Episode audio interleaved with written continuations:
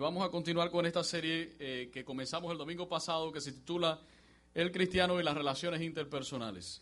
Y Proverbios capítulo 13, versículo 20 dice de la siguiente manera, el que anda con sabios, sabio será, mas el que se junta con necios será quebrantado.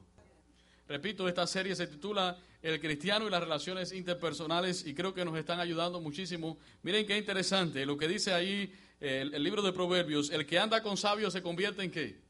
En sabio, pero el que se junta con necios será quebrantado. Es decir, que el final de ese no será muy bueno. Hemos visto cómo los seres humanos, nosotros tenemos la relación de, la necesidad, perdón, de relacionarnos. Nosotros los cristianos nos relacionamos con Dios. Si hay un cristiano que no se relacione con Dios, está mal. Necesitamos relación, intimidad con Dios. Pero no solamente con Dios, sino entre nosotros, entre nosotros los creyentes y también con las personas que están fuera de aquí, que no son creyentes. Ahora, la pregunta que hacíamos el domingo pasado es, ¿cuán complicadas o cuán difíciles pueden ser las relaciones interpersonales? Bueno, hemos sido creados por Dios como seres sociales. ¿Qué significa que somos seres sociales? Que no podemos estar aislados, no podemos, no podemos vivir como, como ermitaños y decir, yo me voy a encerrar en mi casa y nadie más me va a ver. Y yo sé que a veces algunos de ustedes han tenido la intención de hacerlo, cuando se han sentido muy mal, cuando creen que, que, están abrumados por las relaciones interpersonales, la gente que se relaciona con usted no lo ha tratado muy bien, han surgido algunos problemas y usted tiene deseo de mudarse allá al monte Everest y donde nadie pudiera mirarlo. Pero lo cierto es que somos seres sociales, Dios nos ha creado de esa manera. Por naturaleza necesitamos relacionarnos, comunicarnos con las otras personas, encontrar un grupo dentro de la sociedad, insertarnos en ese grupo y ahí comenzar a crecer y ser lo que nosotros somos para lo cual Dios nos ha destinado. Por lo tanto, como seres sociales, necesitamos tener relaciones significativas. Diga conmigo significativas. Porque las malas relaciones no nos van a servir. Ya vimos lo que dice el proverbio, el que se junta con sabio se convierte en un sabio. Pero si tus amistades son necias, entonces corres el peligro de ser quebrantado.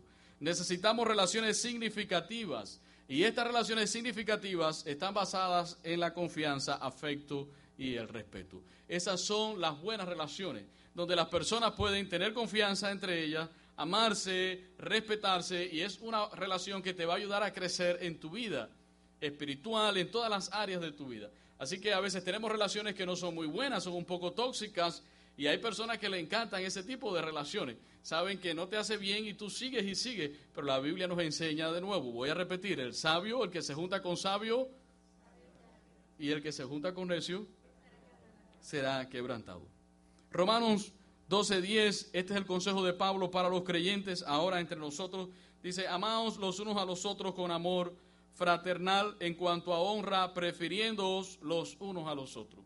Cuando habla de amor fraternal, dice, ámense como si fuesen hermanos o como hermanos, es lo que significa, porque de hecho somos hermanos. Y entonces dice, dice allí, la Biblia Dios habla hoy, este versículo, como lo dice la Biblia Dios habla hoy, Romanos 12, 10. Ámense como hermanos los unos a los otros, dándose preferencia y respetándose mutuamente. Dándose preferencia significa, o viene a mi mente la idea de cuando tú quieres pasar y alguien también quiere pasar, pero tú, tú le das preferencia a la otra. Y tú le dices, pase, pase usted, pase usted. Entonces, esta es el, la idea de este, de este versículo. Ámense como hermanos y denle preferencia a otros. Estimen a otros.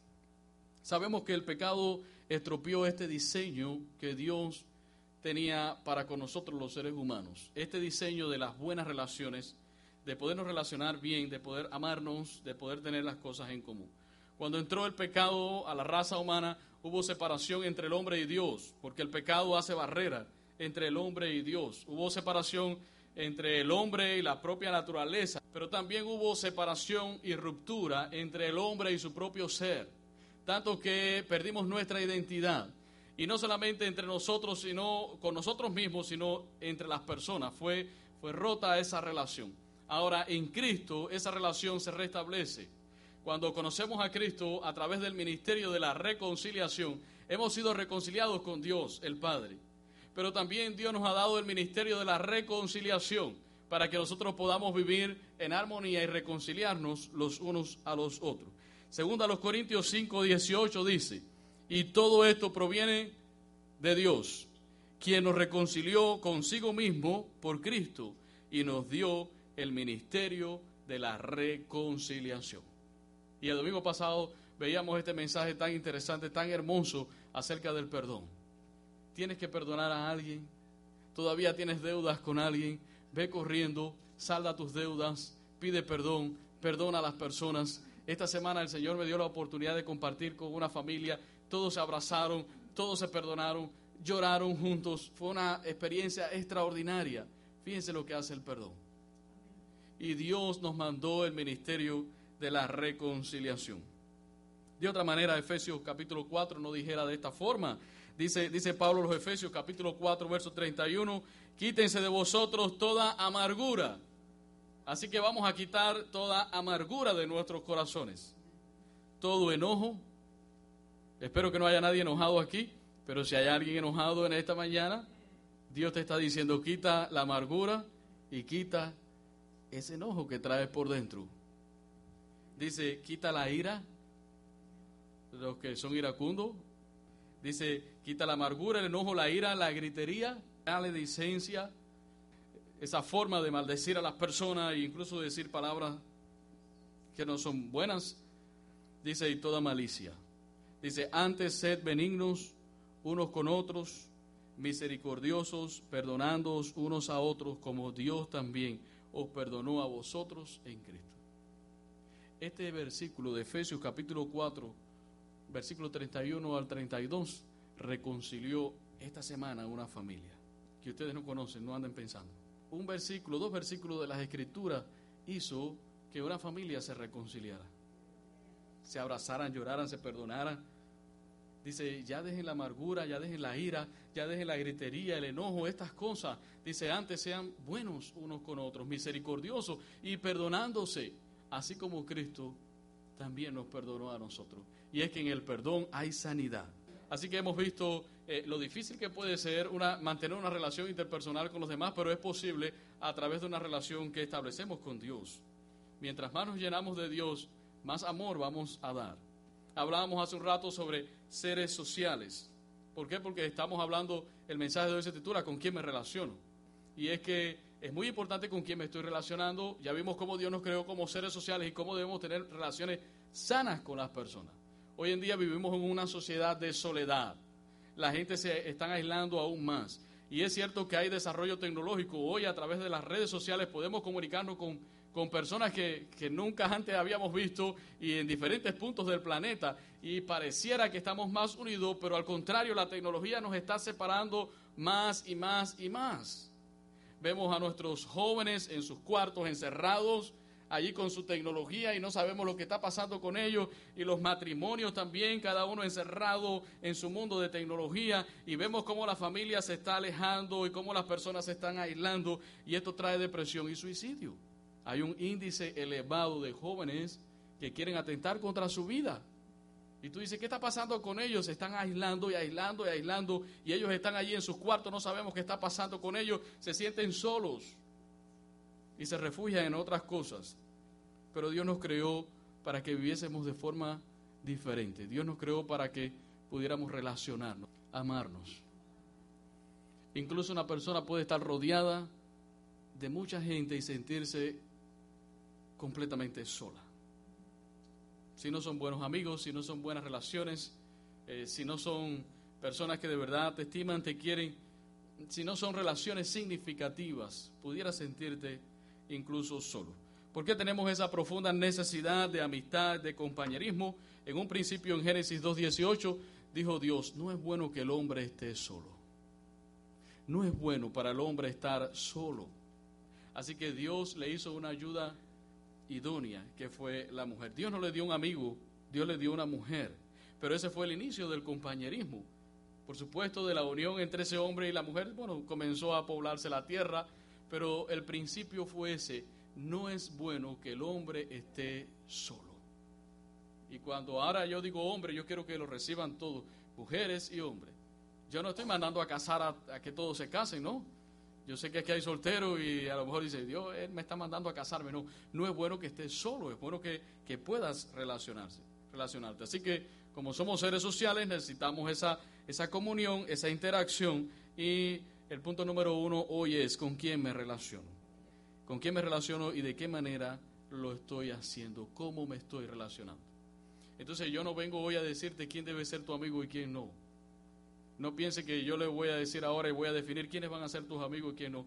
Vamos a ir a través de la escritura, que es la palabra de Dios, y ella nos va a dar buenos consejos para saber cuáles son las mejores relaciones, aquellas relaciones que nos van a ayudar y cómo relacionarnos con ellas, con, estas personas, cómo tener relaciones sanas. Por lo tanto, ¿quiénes son mis amigos?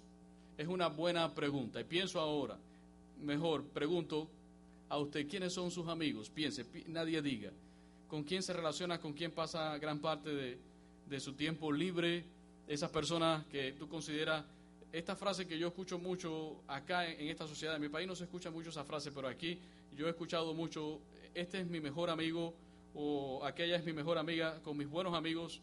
Yo sé que ustedes tienen muy buenos amigos y eso es maravilloso, no es antibíblico. Creo que tener a buenos, tener amigos es bueno, es conforme a la palabra de Dios y la palabra habla sobre ello.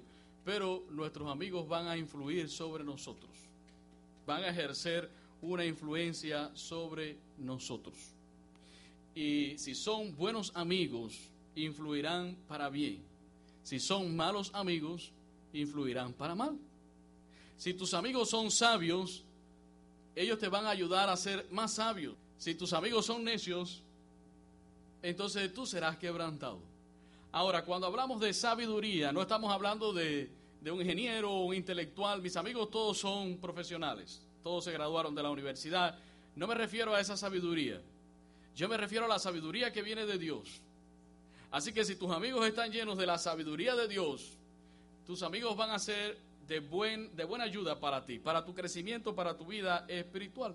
Y repito, no estoy predicando de que usted ahora se separe de la gente del mundo y ahora yo no me relaciono con el mundo y, ya no tengo nada que ver con estas personas porque no tienen sabiduría de Dios. Estoy hablando de quiénes son tus buenos amigos. Piensa por un momento con quiénes compartes esa intimidad, esa confianza, ese compañerismo que tú dices, este es, este es mi, buen, mi buen amigo. Repito Proverbios 13:20, diga conmigo, el que anda con sabios, sabio será, mas el que se junta con necios, será quebrantado. No todas las relaciones son iguales. Tenemos conocidos, tenemos compañeros de trabajo y de estudio que no tienen esa intimidad con nosotros, pero sí tenemos muy buenos amigos, gente que está en el área, en un círculo mm, alrededor de nosotros más íntimo, personas que eh, son más allegadas y con ellas compartimos algunas cosas. Y no es que hagamos diferencia entre personas, sino que es así. Tenemos a veces un círculo un poquito más íntimo y estas personas van a influir en nosotros, así como nosotros influimos también en ellas. Por lo tanto, es muy importante tener muy buenas relaciones, muy buenos amigos y sobre todo gente que teman al Señor. ¿Cómo Dios ve la amistad? Dios valora la amistad. Proverbios 18:24 dice, el hombre que tiene amigos ha de mostrarse amigo, y amigo hay más unido que un hermano. Eso dice Proverbios 18:24. Es decir, que hay amigos que, que pueden ser más fieles que tus propios hermanos de sangre. Entonces estamos viendo una característica de un buen amigo. Un buen amigo es alguien que es fiel. Fíjense cómo Dios ve la amistad. Repito, el hombre que tiene amigos ha de mostrarse amigo.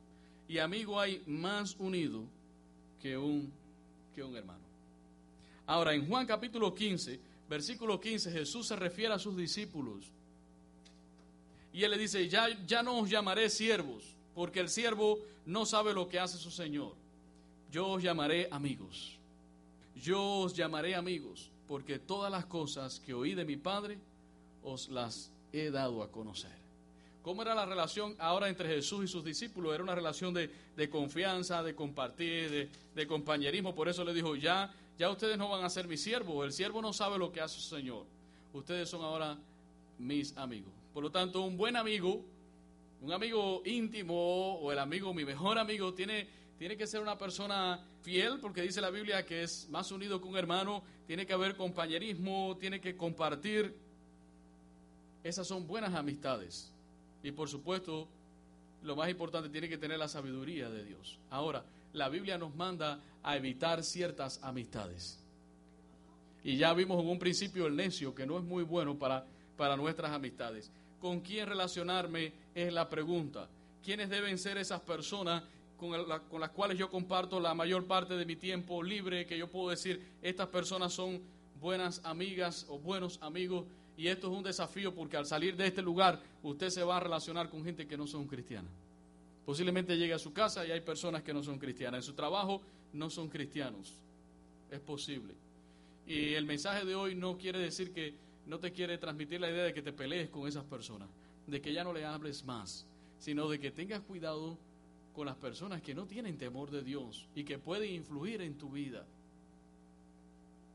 ¿Quiénes son las personas que debemos evitar por lo que dice la Biblia y no el predicador? debemos evitar la, amistad íntima con los incrédulos. Eso no significa que usted no va a hablar ahora con sus compañeros de trabajo. No puede decir, en la iglesia me dijeron que no podía hablar contigo. Nosotros tenemos una responsabilidad con esas personas.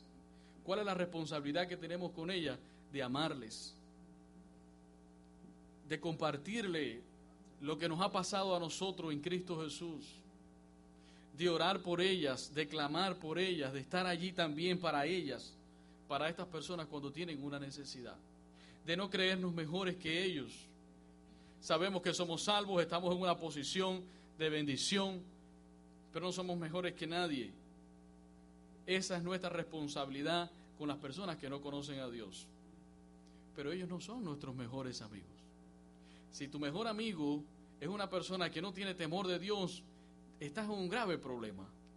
Mira lo que dice la Biblia, si te juntas con necios, te puedes convertir también en un necio. Y algunos se preguntan, ¿qué hacer con nuestros amigos cuando venimos a Cristo? Cuando, cuando conocí a Jesucristo, yo tenía buenos amigos en el mundo. Así que cuando conocí a Jesucristo, me di cuenta que la amistad con ellos se me estaba complicando un poco más de lo que antes era. Antes me relacionaba con ellos, todo estaba bien porque íbamos acá, eh, al otro lado, y estudiábamos juntos y podíamos compartir y no había problemas, pero ahora en Cristo se me convirtió en un conflicto ese círculo íntimo. Ellos hablaban malas palabras, ellos iban a lugares que ya en mi posición como cristiano, pues el Espíritu Santo me decía, oye, este no es tu lugar. Y había un conflicto en mi vida con respecto a esos amigos, y que eran mis buenos amigos en el mundo. Así que cuando yo comencé a hablarle de Dios y a decirle que yo había conocido a Jesucristo y que había ocurrido un milagro en mi vida y, todas estas cosas, me quedé sin un amigo. Todos salieron huyendo. Yo era, yo estaba loco y ¿por qué? Porque ya había un conflicto entre lo que yo era ahora en Cristo Jesús y lo que era antes. No se desanime. No se desanime. Tal vez ustedes dirán, ay, ¿qué haré ahora con mis amigos del mundo? Los de antes de conocer a Jesucristo. Y es que la amistad con estas personas, que una vez fue buena, pero que ahora pudiera convertirse en un peligro, es algo que nosotros tenemos que manejar conforme a las escrituras. No puedes mantener una amistad profunda con un incrédulo sin ser influido por él. Eso nunca va a fallar.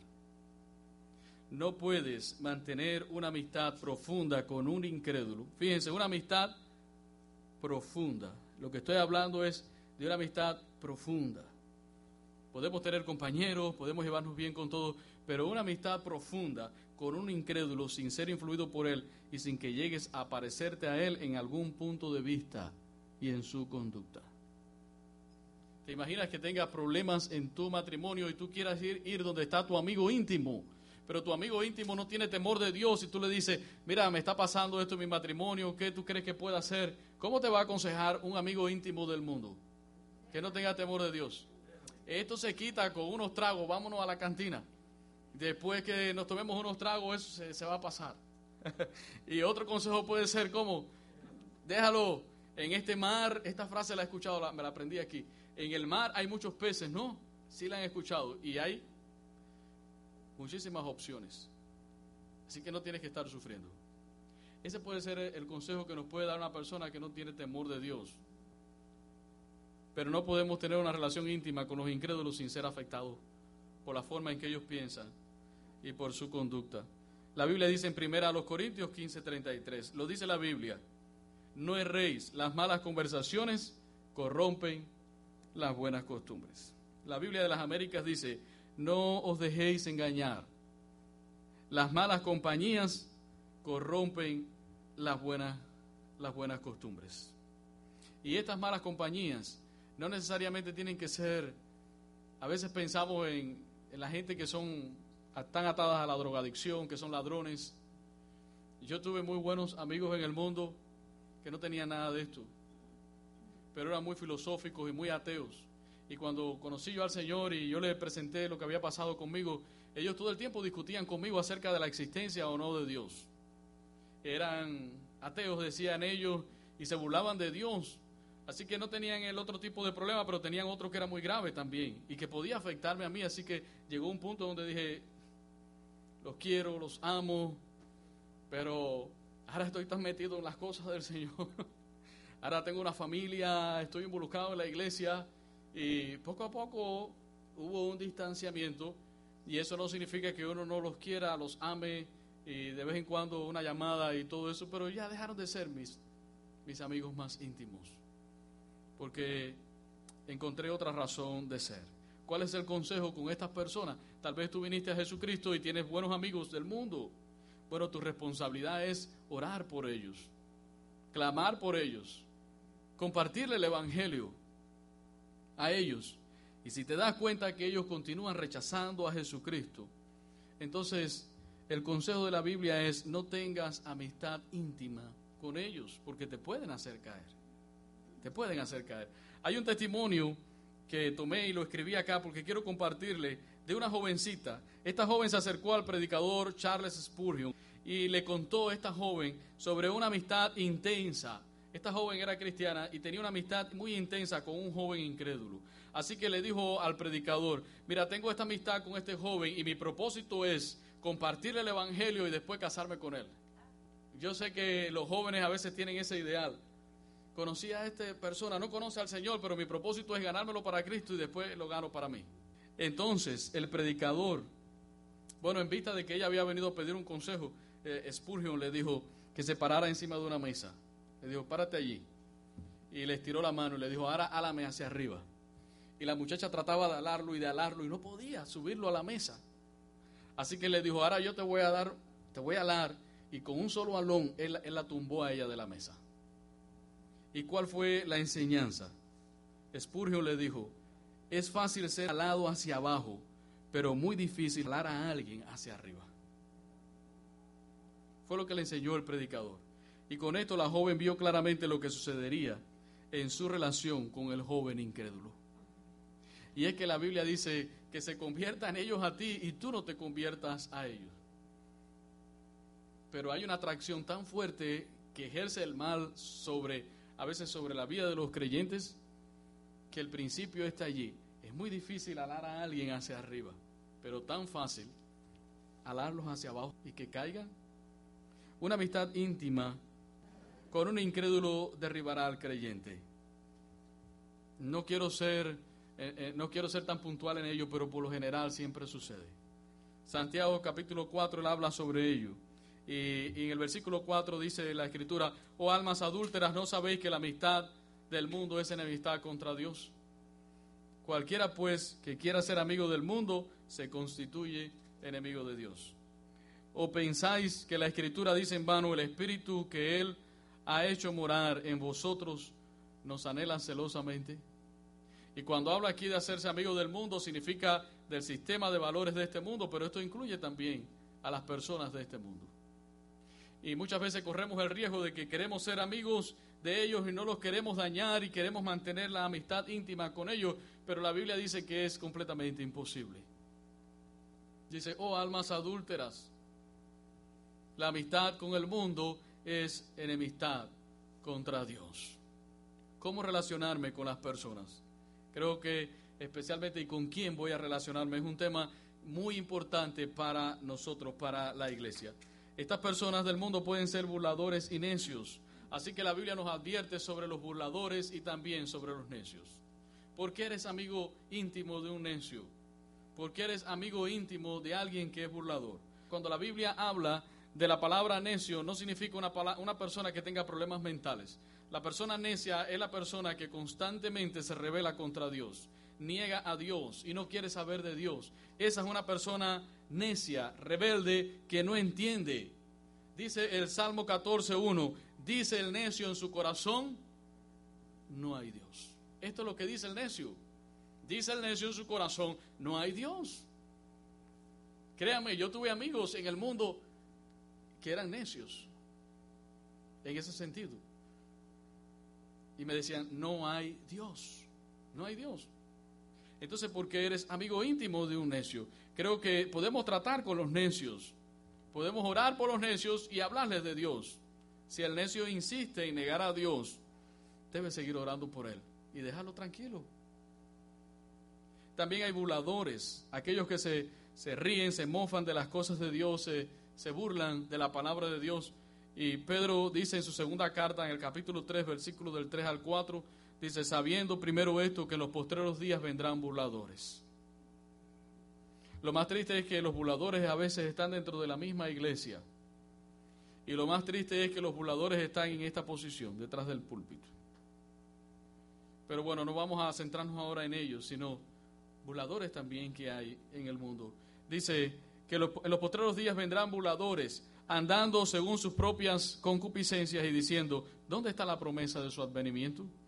Porque desde el día en que los padres murieron, todas las cosas permanecen, así como desde el principio de la creación.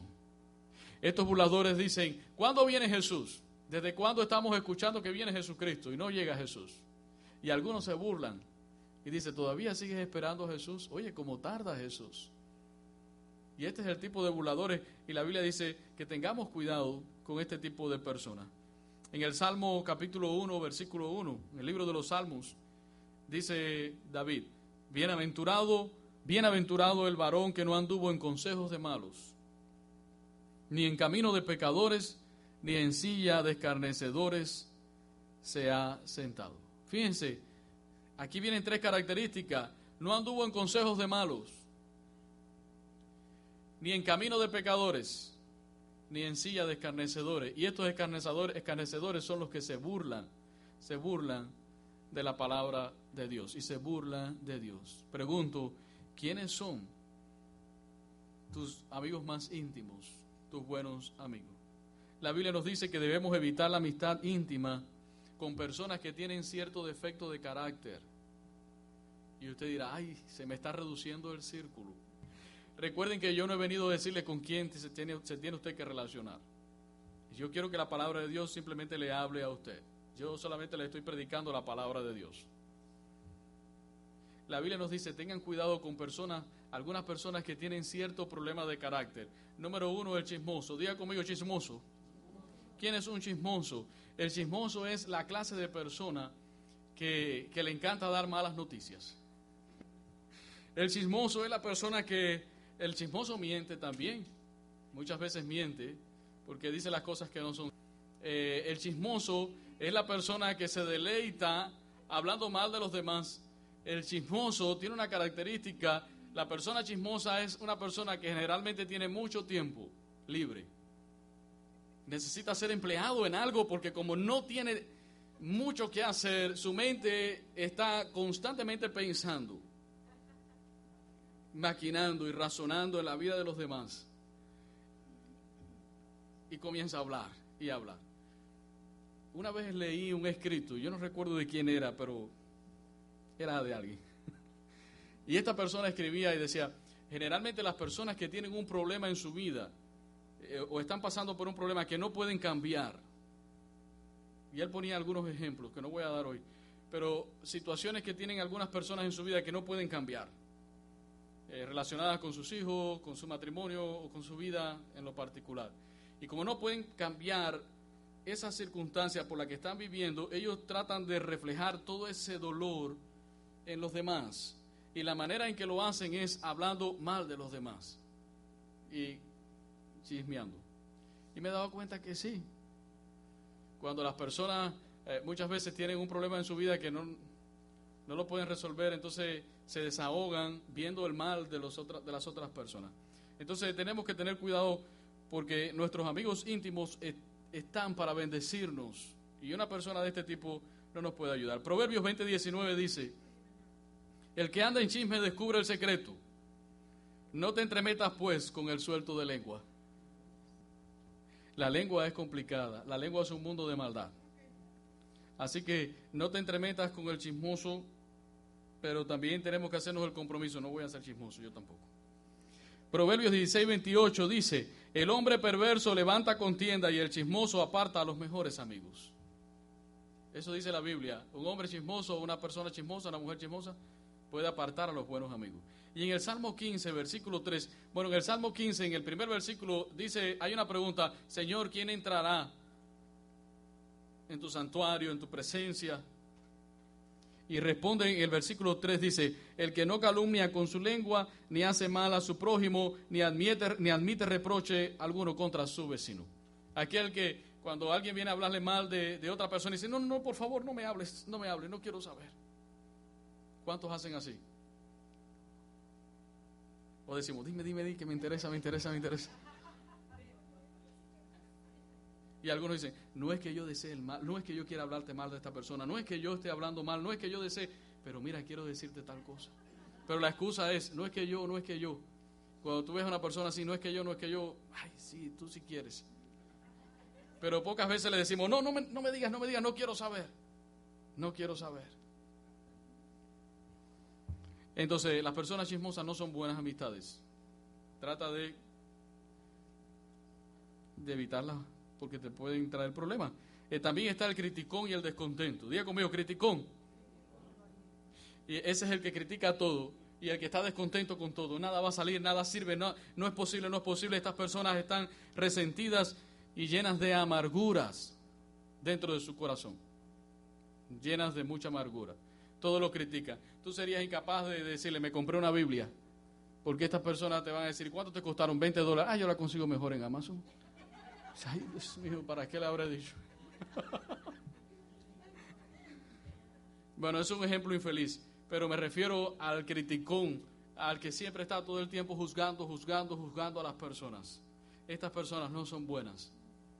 Reflexiona en ello, porque la Biblia dice en Mateo 7 del 1 al 2, no juzguéis para que no seáis juzgados, porque con el juicio con que juzgáis seréis juzgados y con la medida con que medís, así te van a medir a ti. Así que tú hoy puedes estar apuntando con un dedo, pero tienes que tener cuidado porque dice 1 Corintios 10:10, 10, no murmuréis como algunos de ellos murmuraron y perecieron y perecieron por el destructor. Entonces, estas cosas envenenan el alma. Cuidado con las personas chismosas y también con las personas que son criticonas y descontentas. Recuerden que es la Biblia la que nos está aconsejando. La Biblia nos advierte sobre las personas de mal genio. Las personas de mal genio son muy peligrosas. Nunca subestimes a una persona así. Yo recuerdo un evento que jamás se me olvidará. Éramos tres, dos buenos amigos que yo tenía, pero uno de ellos con una ira tremenda. Así que había que saber cómo tratarlo. Pero el otro, que era amigo de nosotros, le encantaba estar allí mortificando y mortificando. Y recuerdo un día eh, que uno de ellos me dijo, mira, este es mi buen, es amigo de nosotros, pero me tiene ya cansado. Yo no quiero que me ande en una grabadora que había que él tenía de música, una grabadora allá en Cuba, eso era lo último. Y entonces, y no me gusta que me ande allí, yo pongo esa canción y yo quiero dejar esa canción, no me gusta. Y aquel día llegó el muchacho y le presionó a la, a la, al botón. Yo no pude ver, hermano, yo estaba allí, fue tan rápido, yo no he visto un golpe, alguien que haya golpeado tan rápido como aquel día, hermano le, le dio un golpe tan fuerte. Y cuando yo miré, yo lo único que vi fue que su sangre brotaba de su nariz. Y yo me quedé sin palabras, sin palabras. Bueno, al final, bueno, para, para el hospital y corriendo, y bueno, pues yo le dije al iracundo, eso que hiciste estuvo mal. Y le dije al otro, tú sabes que no lo puedes provocar. Bueno, eso pasó hace mucho tiempo, ya yo no tengo amigos de ese tipo. Yo dije, me conviene apartarme porque en otro momento me toca a mí ese puñetazo y no creo que yo lo pueda aguantar. Y entonces dice la Biblia en, Proverbios 22, 24 al 25, dice, no te entremetas con el iracundo. Recibe este mensaje hoy para que todo te vaya bien. No te entremetas con el iracundo, ni te acompañes con el hombre de enojos, no sea que aprendas sus maneras y tomes lazo para tu alma. Fíjense cuántas cosas nos enseña la Biblia para tener relaciones buenas, para tener relaciones sanas. Ya casi estamos terminando. La Biblia nos advierte sobre la persona inmoral, aquella cuyas normas y costumbres están en contra de las normas y costumbres del reino de Dios. Romanos capítulo 13, versículo 13 dice, andemos como de día honestamente, no en glotonerías y borracheras, no en lujurias y lascivias, no en contiendas y envidia. Así que si tus amigos íntimos andan en todo esto, en lujurias, lascivias, en borracheras y todo eso, algún día te va a salpicar a ti. Tal vez tú digas, yo soy fuerte, espiritualmente fuerte. Soy un diácono de la iglesia, llevo 20 años de evangelio. Ayuno y oro todos los días a la semana. Y de pronto escuchamos que el diácono de la iglesia lo encontraron por allá tirado borracho en la esquina. Porque creyéndose muy fuerte, como que jugó con candela y saltó con lumbre y saltó un poco de lumbre y, lo quemó. Entonces dice la Biblia, andremos como de día honestamente, no en glotonerías y borracheras, no en lujurias, no en contiendas, no en lascivias y tampoco en envidia. El libro de Proverbios y la palabra de Dios en general nos enseña que tenemos que tener cuidado, hermano, y no dejar que las personas influyan tanto en nuestra vida que nos conduzcan al mal. Usted tiene que lograr su identidad en Cristo y saber cuando alguien lo quiere influir hacia el mal y decir no. Son solamente dos letras. No. Y ese no lo puedes decir amigablemente, pero también con mucha firmeza. No. ¿Por qué? Vamos con nosotros a tal lado. No, ¿por qué? Porque conocí a Jesucristo y Él cambió mi vida. Simplemente di la verdad, lo que ha pasado. Y ese lugar donde me estás invitando, pues no me conviene. Vamos a hacer tal cosa. No, ¿por qué? No me conviene. De pronto empezó la conversación y hay chisme y hay enredo y usted se aparte. ¿Qué te pasa? Comparte con nosotros. No, porque he conocido a Jesucristo y Él cambió mi vida. Entonces usted se preguntará, pastor, ¿y con quién me relaciono? ¿Con quién me voy a relacionar entonces? Las amistades que necesitamos son aquellas que pueden influir en nosotros para bien. Diga conmigo, para bien. Por lo tanto, necesito amigos que amen a Dios. Necesito, amigos que amen a Jesucristo. Necesito compartir y pasar tiempo con personas que de verdad amen a Dios. Y estas personas que antes eran nuestras amigas, nuestros amigos, amigas, yo sé que por un momento nos pueden entretener. Pero si tú tienes el Espíritu Santo, Él te va a estar diciendo allí, oye, estás en un círculo peligroso. Cuidado donde te estás moviendo. Miren lo que decía David. Él dijo de esta manera, y me impresiona mucho estas palabras de David, en el Salmo 119, 63 compañero soy yo de todos los que te temen y guardan tus mandamientos. Fíjate cómo él dice, compañero soy yo de todos los que te temen y guardan tus mandamientos. Necesitamos amigos que puedan llevar las cargas de nosotros, como dice la Biblia, sobrellevar las cargas los unos de los otros. Necesitamos amigos que sean eh, confiables y todas estas cosas, pero sobre todo necesitamos amigos que amen a Dios, que tengan temor de Dios que te puedan ayudar a crecer espiritualmente, que te puedan dar un consejo conforme a la palabra de Dios. Yo sé que no son perfectos, yo sé que, tienen su, tal vez sus debilidades, pero tú sabes que este amigo tuyo está haciendo la voluntad de Dios, se está esforzando. Por lo tanto, necesitamos encontrar amigos en el pueblo de Dios, en la iglesia de Dios. Y el mensaje en esta mañana está dirigido en ese, en ese sentido. Necesitas relacionarte más con el pueblo de Dios encontrar tus amigos en el pueblo de Dios, encontrar tu círculo más íntimo, más cercano, ¿dónde? En el pueblo de Dios. Y tal vez eso puede estar fallando en tu vida y pases más tiempo con tus amigos de la preparatoria, que ninguno teme al Señor.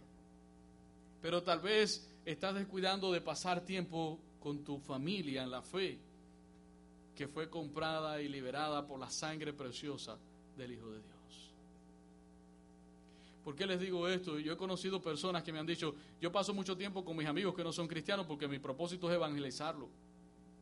Yo recuerdo la última persona que me dijo eso a mí. Yo, paso mucho tiempo con mis amigos porque es que nadie quiere evangelizarlo y la gente se separa y no.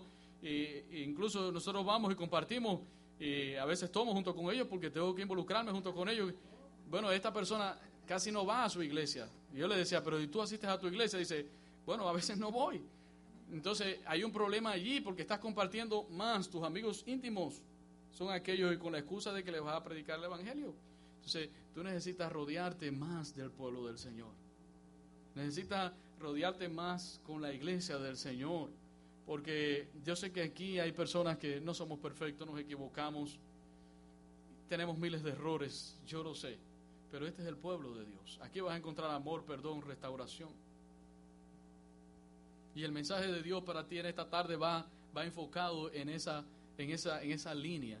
Dice la Biblia, cuidado con ciertas personas Aquí puedes encontrar una familia en el pueblo de Dios. Quiero recordarte lo que dice la Biblia sobre las amistades. Dice, en todo tiempo ama al amigo y es como un hermano en tiempo de angustia. Y yo creo que el que puede ser un buen hermano en tiempo de angustia en tu vida es alguien que teme a Dios. Y dice, el hombre que tiene amigos ha de mostrarse amigo y amigo hay más unido que un hermano.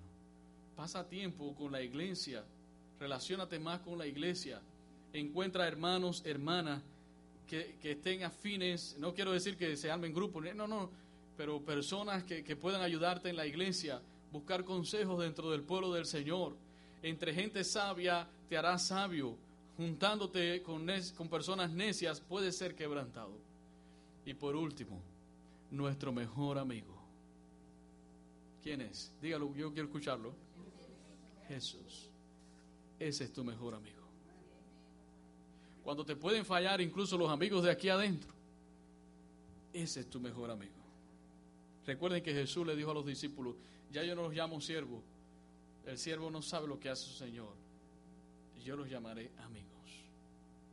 Y ese, y ese consejo se lo digo desde lo más profundo de mi ser. Yo he encontrado en Jesús, en la persona de Dios, una, un buen amigo hay cosas que no he podido compartirla, hay cosas que no he podido, no, no creo que encuentre una persona que la pueda entender o, o tal vez te ven en una posición donde creen que son infalibles y que no puedes pecar.